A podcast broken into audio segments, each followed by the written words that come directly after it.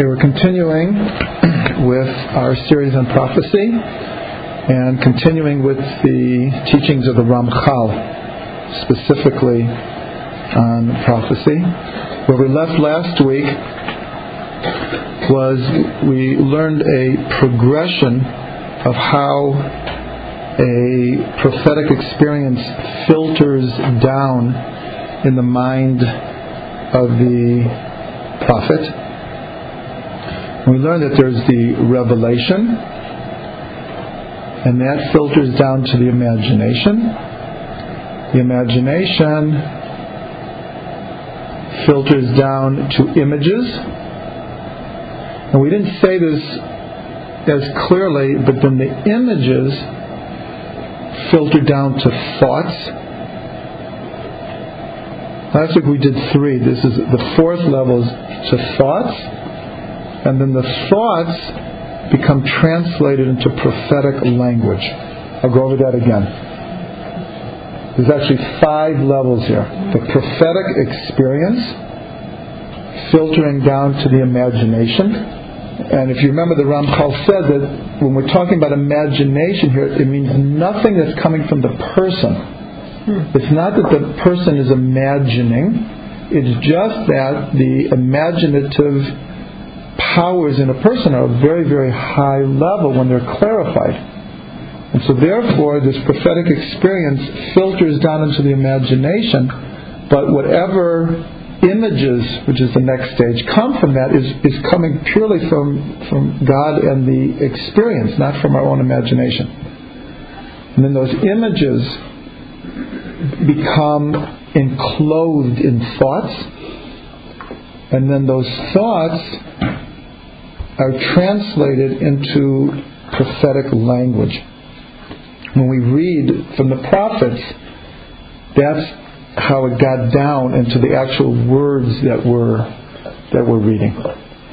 And the, the very, very important point that we made last week, which he mentions a number of times, is that prophecy does not depend on God giving someone a specific message to be given to specific people. That prophecy in its most general understanding and usage is a prophetic experience, a spiritual experience where the person is totally aware of being connected to God. And then the Ramchal says, and uh, we'll get to it either today or next week, that one of the possibilities of what can happen in a prophetic experience is that God will transmit to the prophet a specific message. But really, when we're talking about prophecy in its most general sense, we're talking about a deep spiritual experience of clinging to God. So that's where we left off last week. So now the Ramchal says a, a, very short but incredibly important uh, lesson. He says that we, we have to realize that a prophet does not attain this high level all at once. That he must elevate, he or she must elevate themselves step by step until reaching full prophecy. And he goes on to explain, therefore, a person who wants to uh, experience uh, prophecy has to be an apprentice to a a prophet. and, and, he, and he said, what? Harry Potter. That's, I guess, where it filtered down to. So he says, just like any other discipline or craft or body of knowledge, one has to learn how to become a fitting vessel for this kind of experience. Can we see examples of that in, in that? Ah, so that's the exact next sentence that he says. He says, this explains what the Bible means when it speaks of the sons of the prophets. If you look, there's eight or ten places in the book of Malachim. Malachim Aleph, but particular uh, Malachim Bet, and even more particular, surrounding the whole story of Eliyahu, Elijah the prophet, and Elisha. And it mentions about eight or ten times this idea of the sons of the prophets. And they were they were apprenticing to Eliyahu. And as we mentioned before, that's what we said that there were schools of prophecy in Israel. It was a, a systematic attempt for people to reach the highest spiritual levels. Is it possible that Bezalel was Moshe in the time of the building of the Mishkan? Is there enough time to be his That's a good question. I would say no for a number of reasons. First of all, this might come as a surprise. Bezalel was 13 years old when he was chosen to do the Mishkan. 13 years old. Shlomo Melech was 12 when he became king. So I actually just read a very, very interesting thing about this questioning how does a 13 year old, why a 13 year old being chosen? There must have been more advanced craftsmen. And this, I don't want to get into it too much, it'll take us way off, but we have to understand that Bezalel was Bezalel ben Uri ben Hur from the tribe of Yehuda. If you remember, Hur, when Moshe fought Amalek, two people held up his arms. It says in the text, not the midrash, in the text, Aharon and Hur. So Hur, uh, we, we don't know that much about it, but he must have been very special if it was just him and Aaron holding up Moshe's arms. But we know why, because he was from Yehuda, and Yehuda are, are the kings, the leaders. And then it was Hur, when the people wanted to build the golden calf, according to the Midrash, who tried to stop them, and he was killed. He was killed.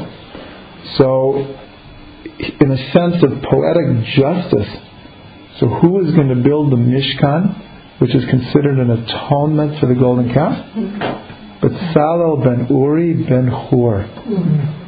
He's going to be the one to build the Mishkan. But it says, and I think this is the real answer though, it says in the Torah that God filled him with wisdom and understanding and knowledge. So I don't think that in his particular case that he apprenticed to Moshe, but he, he an, another midrash says that he was chosen from Maaseh Bereshit, from the seven days of creation, to be the one to build the Mishkan. So there's a certain sense of, of destiny here, or determinism, that Bezalel was, was already chosen, but nonetheless it said that God filled him with wisdom, understanding, and knowledge. That he didn't necessarily, at 13 years old, have it all, but God chose him for the two reasons that we one we mentioned, but we don't know why from from the seven days of creation mm. he was he was chosen. We don't know that exactly, but he was filled really by God with this kind of wisdom. Yeah, I don't want to get us off the track, but I'm fascinated by the idea that there were schools, wisdom schools, mm-hmm. prophecy schools. And at some point, if, if you could tell us more about that, How about right now? and, why they no longer exist, unless they do in another form, I'd be very interested in that. Okay, so that's I mean that's exactly what we're Beautiful. we're learning here. Whether they still exist, they do, but not in the same manner, not in the same intensity, and not in the same quantity. But uh, learning, learning from one's teacher if it's in these fields of, of, of Kabbalah, is as close as we get today. So in, in smaller, I would say more secret uh,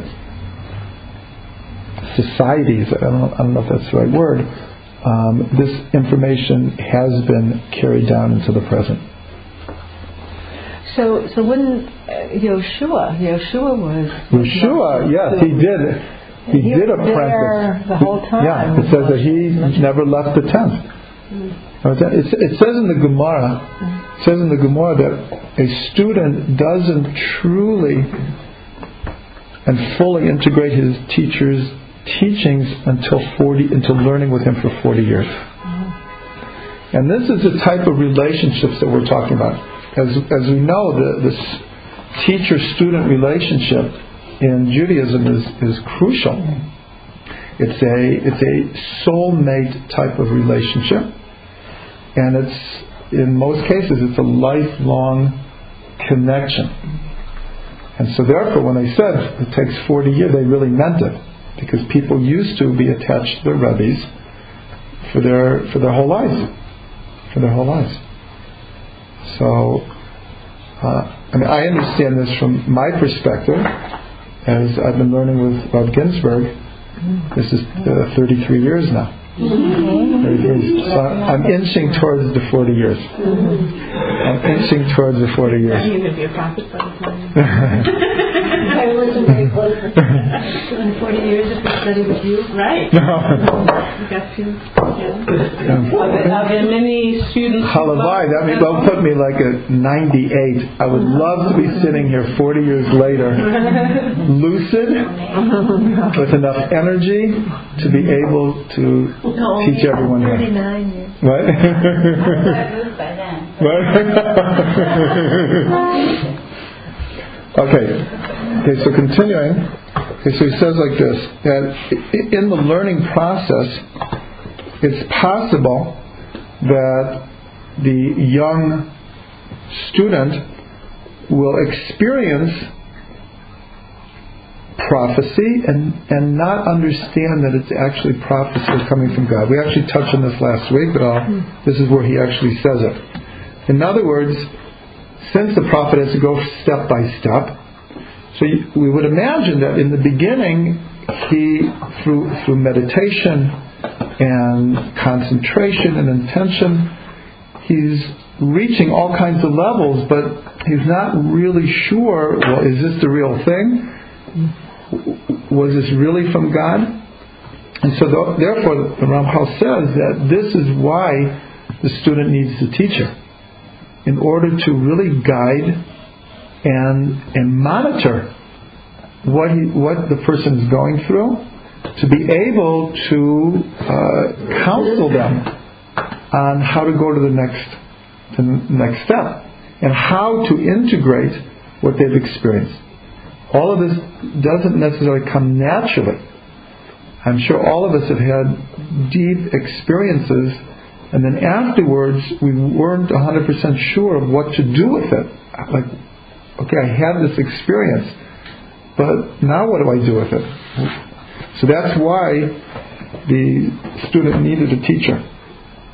So he brings two examples, though, of prophets who didn't realize that what they were experiencing was prophecy. I won't go over too much as we touched on last week. One was Shmuel. When God calls him as a, as a little child, calls him Shmuel, Shmuel. And he gets up and he thought that it was Eli, the high priest. And he goes to him and says, Yes, you called me? And he said, It must have been a dream, go back to sleep. And then he hears the voice again and he goes back to Eli. But this time Eli realizes that he's being called by God. And then God appears to Shmuel and speaks to him. So in the beginning he was experiencing it, but he didn't know how to identify it. He didn't know that was God calling him. The other example he brings is Moshe at the burning bush. Where, and he says like this, he says, at first the bush was revealed to him as if it were something that he was experiencing with his physical senses. which is a very enigmatic statement. In other words, was the bush there or wasn't it? Like, was there a physical bush burning and he saw it? Or God revealed this vision to him that was so real that he took it for a physical burning bush. And only when, when God began to speak to him from the bush, then he understood that God, God was speaking to him. So those are the, the, the, the two examples. So someone mentioned a couple of weeks ago, and I don't know of a, a, a total answer to this, that some of this obviously is a little bit subjective. In other words, how do we know? That's why you need a teacher. Because let's say someone goes and need a teacher. That's why you need a teacher because someone goes into a deep meditation and has all kinds of experiences or visions. Some of them may be scary, some of them beautiful, and it's not always clear from where are these things coming from. It's the same thing that we talked about in reincarnation, uh, in past life regression uh, therapy.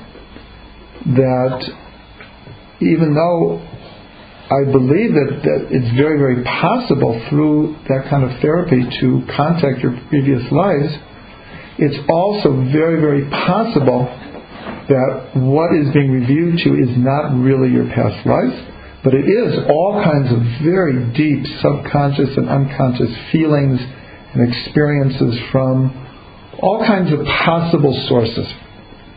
And so, therefore, how do you really know if you've uh, experienced that or not? And let, us say, for example, in uh, which what was it called? Many masters, many lives. Many lives, many lives, many masters. So, in it, so she begins speaking like old French, I think, something like that. That in her, she she didn't have that capability, but she went. Even if it was a movie she saw and everything, it, it wouldn't have been so lucid like that.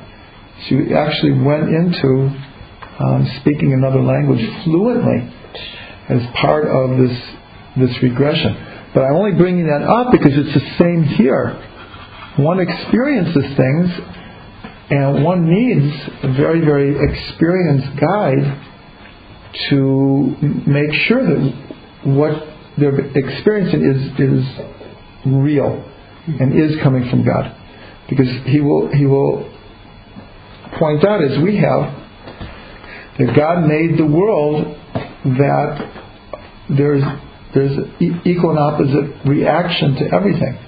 And so even at these very, very high levels, it is possible to hook into some very negative energy, mm. which is a little bit of a wonder, but uh, the Ramchal points it out, and we'll get to it, that that's just the way that God made the world.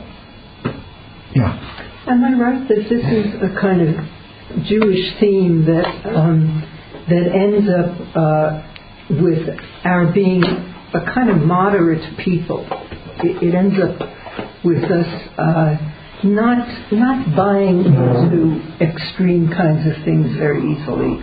There's a certain um, uh, there's a certain positive skepticism. In other words, just the example that you used, we're not so ready to say, yeah, this is it.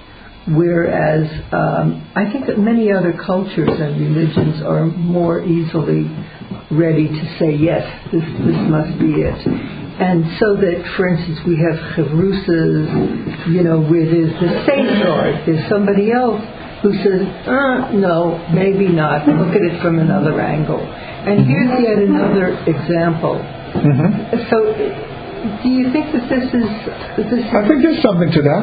I think there's something to that. Yeah. But I just have to point out that he says a number of times that when a true prophet experiences true prophecy, then they know a hundred percent that it is true and real and is coming from God.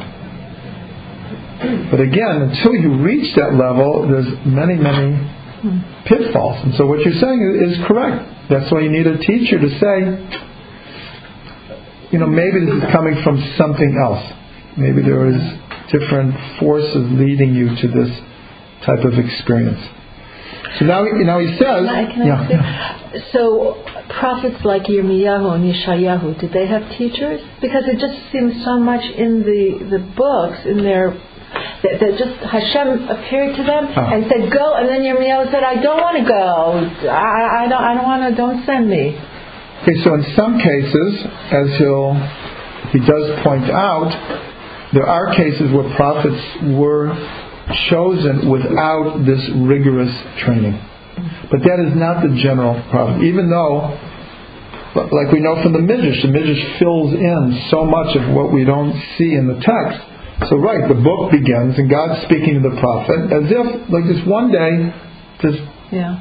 uh, almost arbitrarily God chose this person, but that's that's not our tradition. The tradition is that these people reached incredible levels before God spoke to them. That's the general principle, even though he says there are exceptions. There are exceptions. So then he says that those who train themselves for prophecy, they they, they must do so through a number of specific disciplines. And the, the purpose of these things is to make them worthy of having the highest influence come down upon them, and also in order to help nullify the hold that the, their physical nature has over them. In other words, it's it's mentioned all over the place that the more we are masters of our physical bodies and cravings and desires, the easier it is to have spiritual experiences. It does not say to nullify the physical or to degrade the physical, but it, all teachings in this area talk about that the our relationship to our, our physical body has to be that we're on top of things and that we're not uh, driven by our our physical cravings and also our emotional uh, cravings also. As long as we haven't mastered anger or patience or jealousy, we're not going to be able to reach the highest level. These things are preventives from reaching this kind of this kind of level. But here you did mention the word nullify. That they go through certain steps in order, you said, to nullify the hold the physical has. Yeah, but, but not, again, not completely, because we we're not commanded to fast every day. We're not commanded not to have relations, uh, marital relations. When uh, on Shabbos, we're commanded to eat and drink and enjoy. The only question is, is who is in charge here?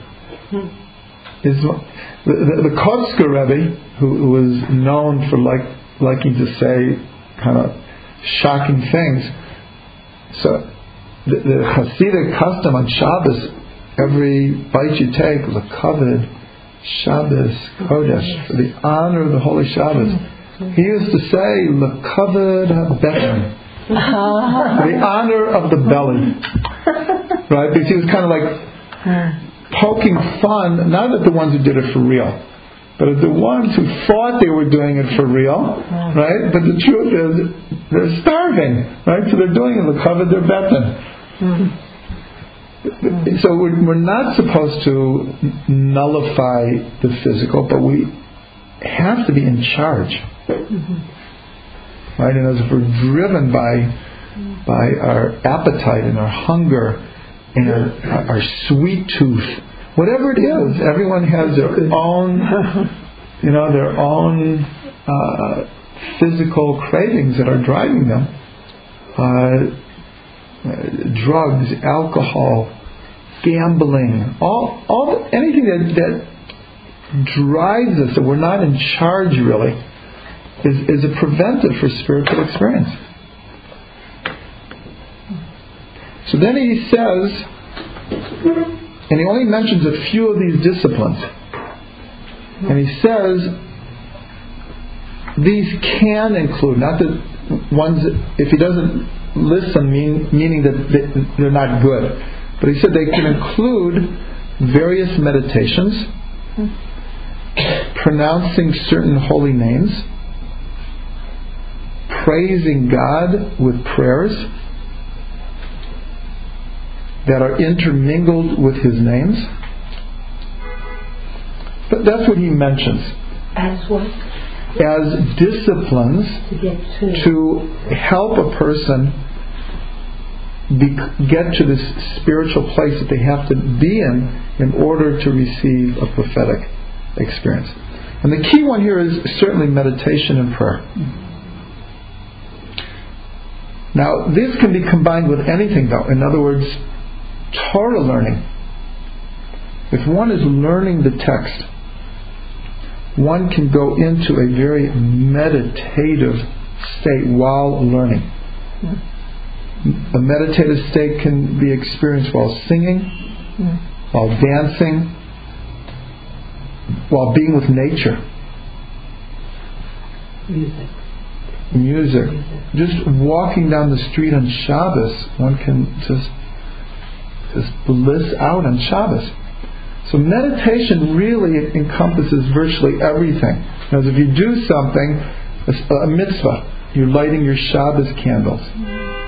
That becomes a channel, a vehicle for deep experience. I, I probably know you can't answer this question, but you know, last week you said that you know we all have the capacity for this, which I know, not that any of us, but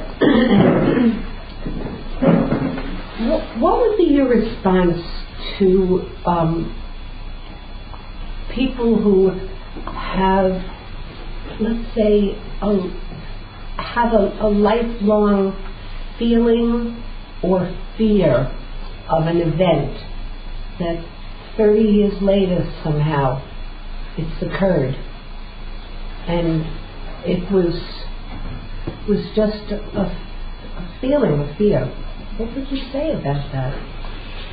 I mean, there are, there's so many therapies now that um, that actually work in these areas. Um, I'm sure you know many of them. Um, Rachel has practiced with many people who have had traumatic experiences. That's not my field exactly, but there are certainly ways to delve in there and, and get to the core and um, and banish that fear. No, but I mean, what would you say if they have that intuition or fear or feeling about an event and the event does occur? Is In the future or the past? in the future. Oh, in the Haven't future? Oh, oh okay. All during the time that that it will. Is that what you're saying? But still, there, so there's therapies for that also.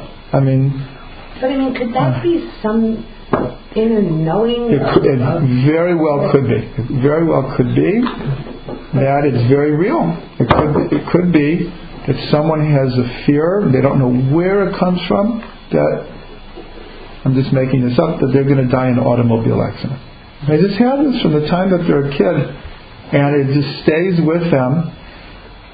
So again, some of it might have been from a book they read when they were seven years old, and they don't really remember where it comes from. It Could have been from a movie. It could have been they heard a story, or it could be that they really see their future. They really see their future, but that doesn't mean that they should live their whole life in fear. Even, even, even, and they will never know that until it actually happens. Even if it turns out to be true, it doesn't mean that one has to be in fear the whole life. Listen, we're all going to die. Right. And we all know that. And some people, that's a big part of their lives. For some people, that's a big. okay. Yeah. A lot of people are under this shadow. but other people, but other people aren't. Okay. Other people aren't. word fear, because I'm, I'm not. I'm not. The question isn't about therapy. There's a feeling. The person has lived with a thought, a belief, somewhere, a feeling that he was going to die in the in an automobile accident, and does. So like I said, it could very well be a prophetic experience. That's, that's what we're, we're, that's, we've said a number of times mm-hmm. that that even though we don't have official prophets now, everyone experiences a little bit of prophecy because it is in our our capability. It is in the consciousness. Some people have a very high developed consciousness where they can really be in touch with their with their future. I, I was once riding in our car when um, Shalev was a baby with, with Chabad and Danny. We were coming down from the north. And right near Kfar Chabad, on the highway, is a traffic light. I don't know if it's still there. There was a traffic light. And I was, see, I was going to take a nap, so I, I said the Shema, which I never do in the middle of the day before I take a nap, but I had this bad feeling that something was going to happen. I said, well, I might as well say Shema now, because you never know. And then I woke up to this crash of a oh. car next to us. Didn't see the red light, and it went into the bus that had stopped at the red light. And it was just so strange hmm. because hmm. I just had never done I've never done that since before taking a nap in a car ride. I just had this bad feeling. Hmm. And you know, it was a very strange thing because I don't know what I picked up on in that hmm. energy of that road that there was going to be an accident. It could have been me. I'm not saying because I said Shema I was spared. I'll never know, but you know, it's just one of those things. I think in my consciousness I must have sensed that there was need to say Right. Shema. This is this is the mystery of of, of prophecy that we're talking about. It's like it's it's there.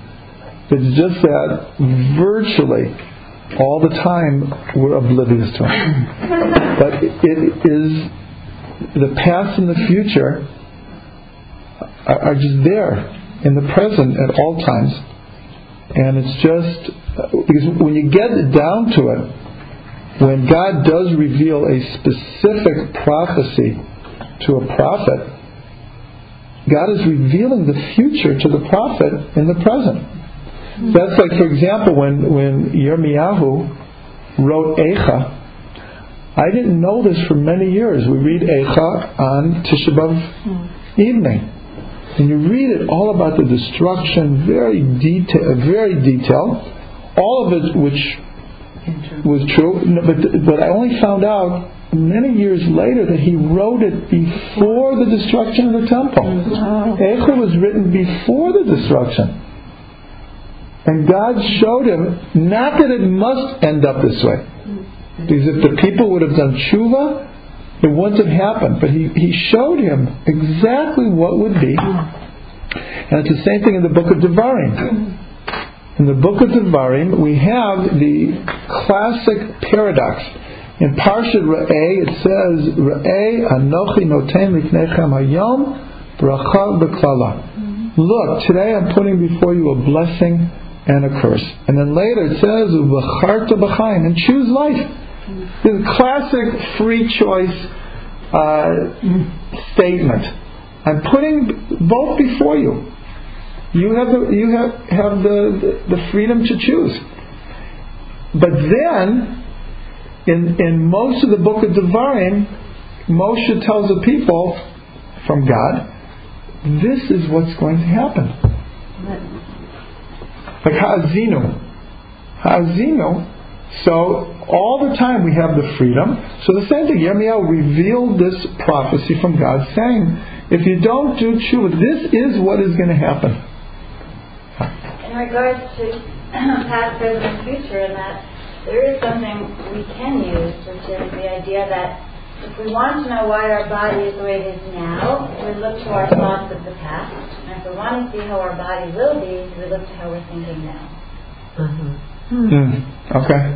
Okay. Very good. Actually, I, I can't believe you just said that. The past, present, and future because um, I'm always playing around with ideas for new books, and and because I don't know about you, but I'm I'm really enjoying all this preparation. So if I write a book about prophecy, I, I, I, that, that title popped in my head very clearly: prophecy, uh, past, present, and future. So I can't believe that you said that. I don't have the ability to predict the past. You were laughing that there was a um, scientific article from Israel by a physicist who did, he's trying to see if our thoughts in the present could affect the past. So he did um, like distant healing on different groups. He's Russian, it was done here in Israel, and, and, and he found there was a change by those who received dis- distant healing to the past. Statistically, it was. Wait, can you explain that though? I can't really explain it. I, I don't really understand it, but it was a scientific study that was quoted in an article. But how did um, uh, because how did it affect the past? That's what I'm just because, explaining. um, Reinvent it. because they did a blind study where two groups from hospitals were divided up, Mhm. and a certain group got distant healing going back in Mhm. time, and then you looked at the results of their. What, wait, what does that mean? Going back in time? I'm just really trying to in other understand this. words, people who 15 years earlier had a certain disease, blinded study broke them up. And then when you looked at those who their survival rates, there was a significant, statistically significant difference in those who had received healing and those who hadn't. What was the healing that they I think it was energetic healing. Hmm. I'm still missing something. Why am I keep on asking? Because the Gemara, the Gemara says specifically that if you do tshuva from yira, you do you repent from fear or awe, then it changes your past in the past purposeful sins into inadvertent sins. And if you do tshuva from ahava, it changes your past purposeful sins into merits. So uh, that's why I keep on asking because the Gemara says that you can change everyone else. Well, how do you change the past? The Gemara says you can change the past. So, So this, I'm so this, yeah. I think it means But can someone explain to me how does it change the past? It was just, look, it's all statistics. And you, you know, there were studies on distant healing. At first, they would try to see, you know, if the person was in the room across, but then they said, well, touch is an influence, and then they would separate them. But then they said, but you know, maybe they know. Or they kept trying to. Mm-hmm. So, so over distance, it's Mhm. proven. Uh, so this was over time. This was an attempt to, to, to, to exactly what you're saying, the past and the present and the future, to look and see if, if the past could be influenced. And he, as a physicist, said yes, and proved it with his study. Now, So someone else is doing the healing from a distance. yes, That- healing to the past. Well, it's very similar to the whole concept of what is creative Mm-hmm. and the impact of our thoughts. Even the example I get, I gave before, if somebody has a fear of an automobile accident all their life, that thought is very powerful. It Mhm. literally create it. Mm-hmm. Absolutely. And so I can see that if you know the whole kind of you know affirmation and all that stuff. But I I'm just saying the power of our thoughts can create a change in our bodies and our Mhm. present, and that must be to the past because if your body is ill now, it was in there two, three, five years ago, so it's all changed. And it's also fascinating just to add that there really is the understanding that every cell has a mind of its own. Mm-hmm. So there's no Cellular memory. Even of making new, and your cells are making new, but if your cells keep remaking themselves with the old memories mm-hmm. and thoughts are mm-hmm. neuropeptides. So that's why they connect healing with thoughts because every thought produces different hormones and chemicals. You can produce neuropeptides that are strengthening your immune system, like interferon and lutein, or you could produce ones that are breaking you down. So if your thought process keeps coming back from something that created difficulty in your body from before, it's really still there because it's still your past, your present, Mhm. your future all Mhm. at once. So there are levels of your healing Mhm. to go. Some Mhm. people call it ethereal, astral, I don't know, but it's there. So if somebody is assisting you in changing that pattern, because you can receive, as long as you're a receiver, you receive it. Ah, okay. Right? We always okay. say make space for Hashem. So if you're making Okay. space for positivity and love, Okay. You are able to receive that, which can start changing the way your body is processing and change the thought patterns. Right? You call it Mhm. ibur. You know, ibur Mhm, is coming mhm, in and mhm. for change. So in the dynamics of life, there's so many ways to receive, and change happens in spite of us sometimes. You know, just- All right. So I was I yeah. was wonder about Yeah. the negative prophecy because there the prophet is bringing into the reality of the thought something really horrible, and so where's the place where? I mean, obviously this request is for tshuva, but the, the vision is one that is so negative. But the but the idea is not that it will become permanently fixed there, but it will cause the people to do tshuva. So you're right; it is a negative. I mean, Eicha is, like as negative as you can get. But the underlying theme was right. It didn't work. So, It didn't work. so then I just am wondering if, if maybe if But it there was a positive prophecy, then that might have put but in okay, but in Nineveh it did work. I was going to say, Yeah. and, and Yonah. Yonah came and said, That's in three whole- days the city is, is, is being overturned. Pretty pretty negative, and yet it it influenced them. It uh, prodded them to do tshuva on the spot. Right, but that was a m- very minor, like it didn't go into the details of how horrible it would be. Right. Okay.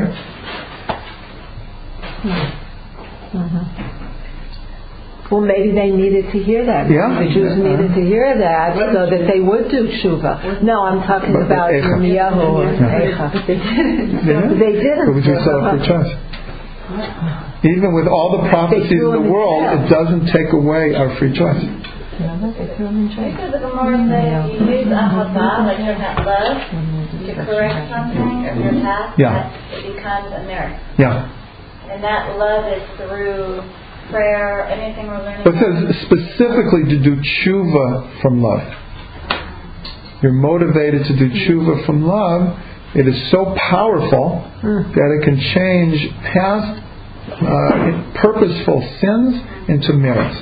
And fe- what did you say? And fear, because if you do what you. Then, then purposeful sins into inadvertent sins, like mistakes. In other words, it's good, it's great, but not as powerful as, as love. Where is that? Where, where, It's in Yoma. It's in Yoma. Did I? Okay, so continuing.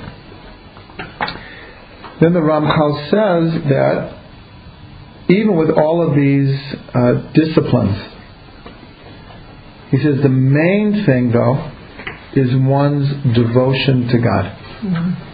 And this is, is interesting because Rav Ginsburgh explains uh, what he feels is the one of the major differences between Eastern meditation and Jewish meditation. And you always have a correction for me because you know you seem to know the Eastern meditations the best. But he says that many. But again, I remember also when I was uh, a teenager and getting into Buddhist that the emphasis is on self knowledge, on uh, self awareness, self knowledge in Eastern. Whereas in in in Jewish meditation, it's being connected to God. See, because in Eastern there is there isn't there isn't a personal God. There is the universe, and there's energy, and there's all of that that we can be connected to. But it's not a con- not a connection to a a, a personal God. Rav says that through self-awareness we can also get to God. Why? Because God is within us. Mm-hmm. So it's not like it's, it, he's not he's not making a good or bad statement. But he says that if, if you could in, talk in very global terms, Um, there are meditations that are concentrate on self-awareness, and there, and there are ones that concentrate on being close to God.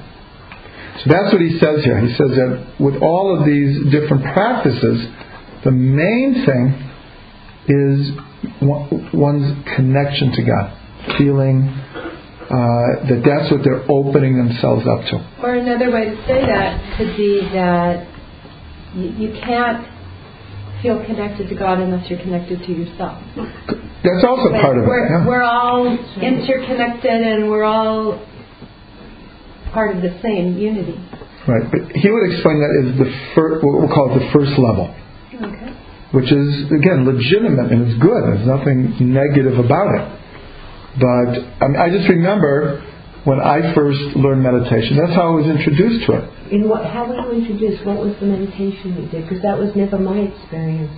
It was just basic idea of through the breathing, becoming very aware of your inner being and your inner self, and trying to reach inner enlightenment. Okay, now, now the Ramchal says that even after prophecy has been attained, there are many levels and degrees. He says some prophets would would pr- prophesy many times, meaning that they would have many many different prophetic experiences. And he said others maybe only once or twice, and that we could also understand. What we'll call uh, peak experiences. Sometimes, you know, you daven Shemona Esrei three times a day, do Kabbalat Shabbat once a week, Rosh Hashanah Yom Kippur every year, but still you could probably count on your on one ha- hand how many of those incredible revelations one had in prayer. That's really what he's saying here. Some some prophets were just qualitatively and quantitatively tuned into these experiences, and others uh, maybe only experienced it once or twice. But they reached that level that we're going to call true prophecy. And he said, though, the quality, uh, I don't know if that's the best word, but he uses the quality of the prophecy is determined by one's attachment to God. That becomes the the main thing that we've said over and over and over again. Uh, I think there really is something to the direction of our, whether it's doing mitzvot or even doing kindness for other people or meditating or prayer, and each one experiences a different way. There, there's the experience where it's an inner experience. There's also an experience where it is really to connect to God. Not that those can be divided, but I'm just speaking from my own experience that sometimes I'll approach a mitzvah or davening because I want to have a high experience. Because I want to have a, a deep experience. Because I want yishuv hada'at, or I want to experience bliss. And it's just it's just because that's what I want, and it's a, it's a good wanting. That's a good wanting. But there are other times, and even when you do a kindness for a person, it's because it's a fine line because I want to feel good that I'm a good person more than the actual doing of the kindness. And these are very human, human things. Which, that's what it says. There's no tzaddik on the earth that doesn't sin. I think it's in Mishlei. I like that. And so they they ask, well, what what does that mean? I mean, does tzaddik is sinning? So it explains what it means is that even for a tzaddik to reach a level of pure motivation, there's no one who doesn't have a little bit of of ego there. Doesn't mean that every time a tzaddik does something there's ego, but it's just saying we're not perfect, we're not angels. as much as we want to do for others and for God and be close to God, we have a, we all have very healthy egos that uh, is looking for the, the self awareness and the self uh, spirituality of of the moment. And so, therefore, that's what he says here. He says the quality of the prophecy will be equivalent to how much we're actually clinging to God in this experience, and how much of it is really coming from some inner need, even if the inner need is, is a good and it's a positive thing. But we're told that will determine the the quality. Does he actually use the word sin? In the in the in pasuk, yeah, it says, yeah, yeah, yeah. But they they they ask like, well, it's like an oxymoron, a tzaddik sinning. They're like doesn't make sense. So they explain that for for a tzaddik, not having pure motive is like like someone going out and doing a a blatant sin. Everything's judged according to the level that that one is on. Okay, now he says something. So we, we brought up this idea of a prophet being an error. So the Ramchal actually goes into a long discussion. We'll just we'll just like do the beginning of it, where he, where he says that sometimes a a recognized prophet who is well versed and totally knowledgeable in the ways of prophecy will be given a message from God and certain information that he then imparts. He said, but sometimes a, a, prophet on a lower level may also be given a message. He says, but it's possible for the prophet to be in error when he delivers his message. So the, the example that he brings, we already brought it up about with Jonah. The specific message that Jonah is given to give to the people of Nineveh is Nineveh will be overturned. That's that that was the message. And Jonah, because he tried to tried to run away from the prophecy, it already hints that he might have not have been on the highest level of prophecy. And he didn't understand that this prophecy was, we'll call it a double edged sword. Because if they didn't do tshuva, the city would be overturned. But if they would do tshuva, that means that their hearts would be overturned and they not only would they be spared, but they just did mass tshuva.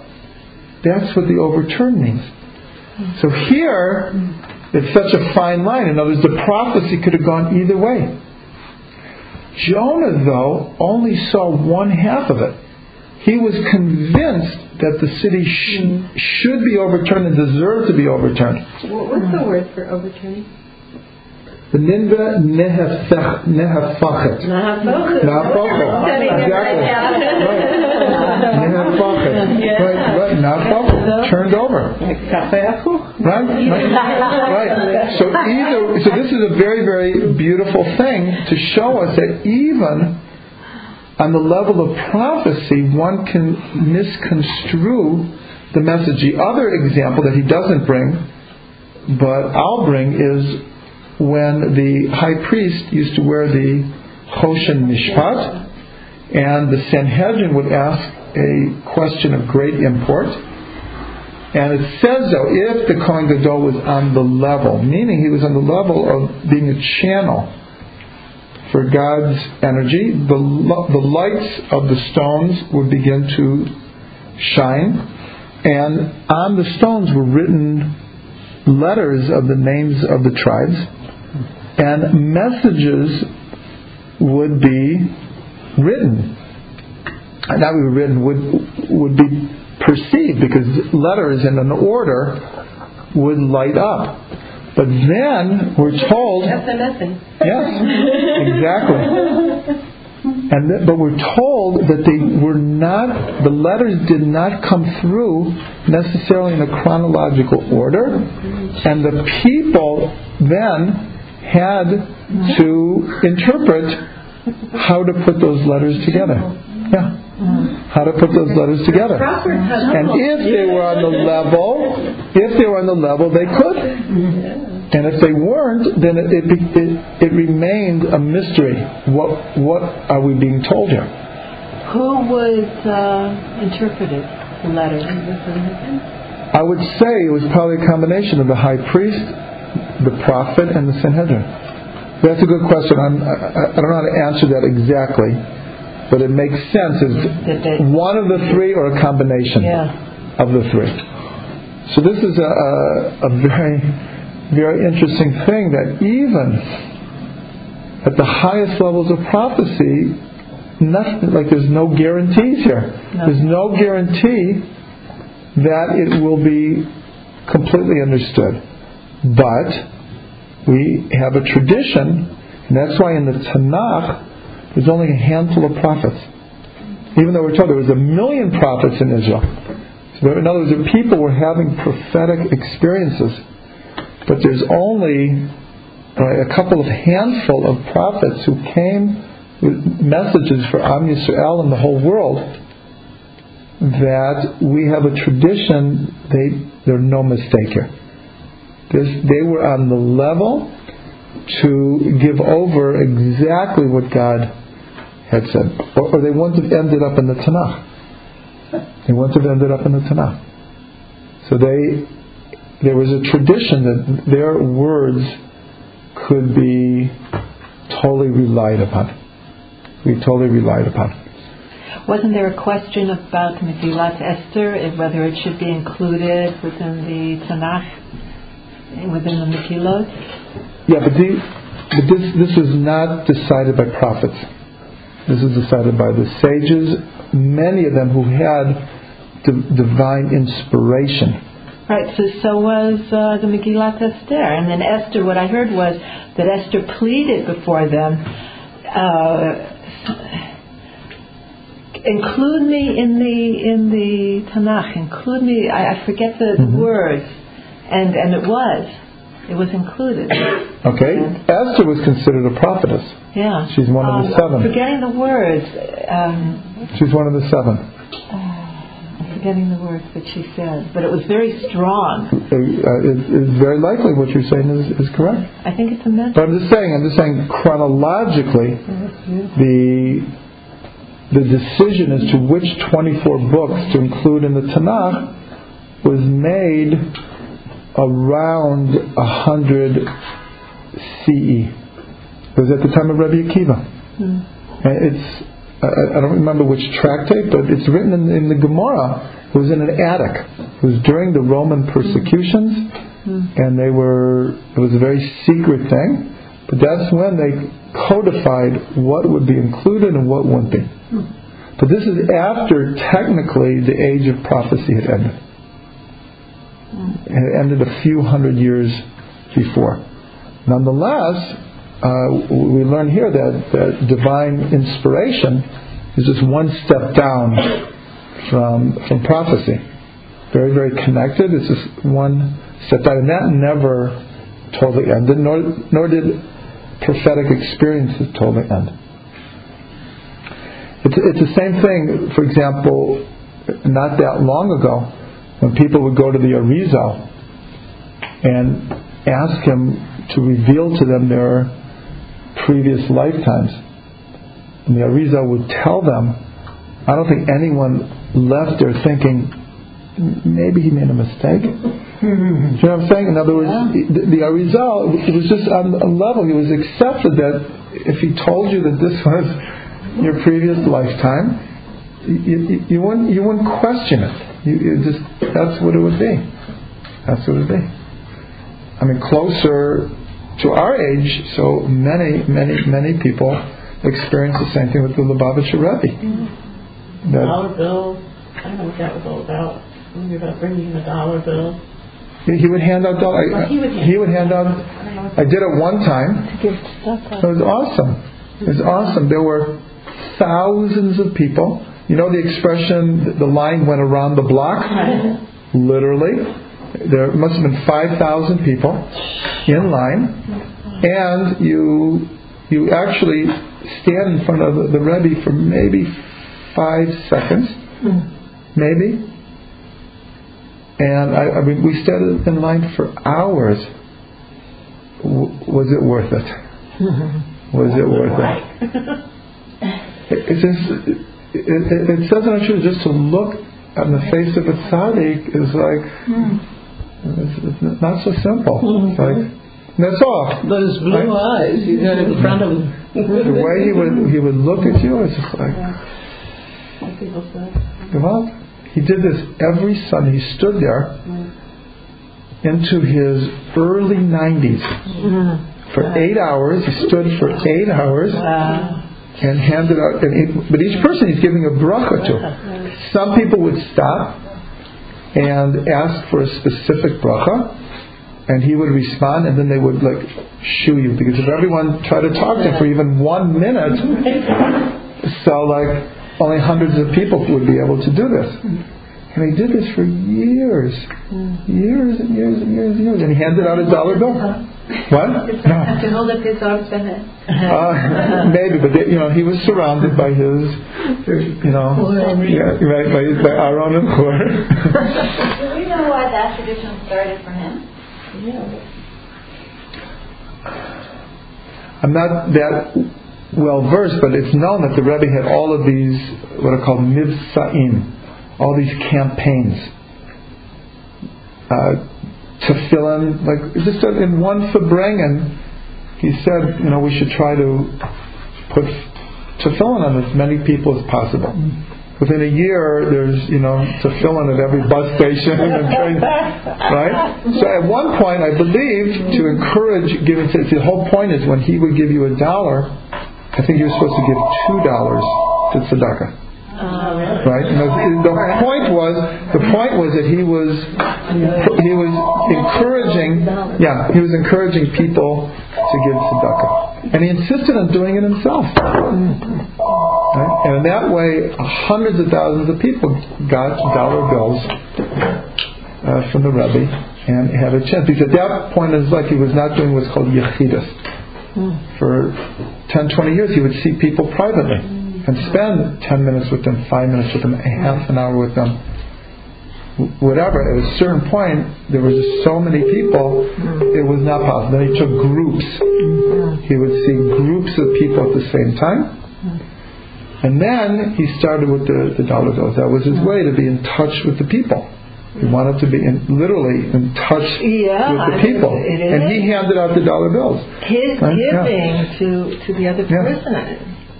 Ah, this is amazing. So this fits in exactly. You know, maybe I'll end with this because we're, we're mentioning. Listen to this. This is amazing. He says, he says that many times the prophet was directed by God in the prophecy to do a certain act. So he brings as example um, Yirmiyahu was instructed to wear a linen belt. If you want to look it up, it's in uh, Yirmiyahu Yud Gimel, uh, 13, Jeremiah 13. In another instance, he was told to place a yoke around his neck. That's in Jeremiah 27. The prophet uh, Yechezkel, Ezekiel, was told to trace a map of Jerusalem on a brick. That's in Ezekiel 4. This is what he says here. I'm going to read his words because I could never say it as good. He says, In cases such as these, the act was used to stimulate the highest forces in a manner required by the nature of the particular prophetic concept. In other words, there was something about this act that was intrinsically connected to the prophecy that went along with the act. So when this act was completed, the forces were readied and designated to translate this concept into action at the proper time.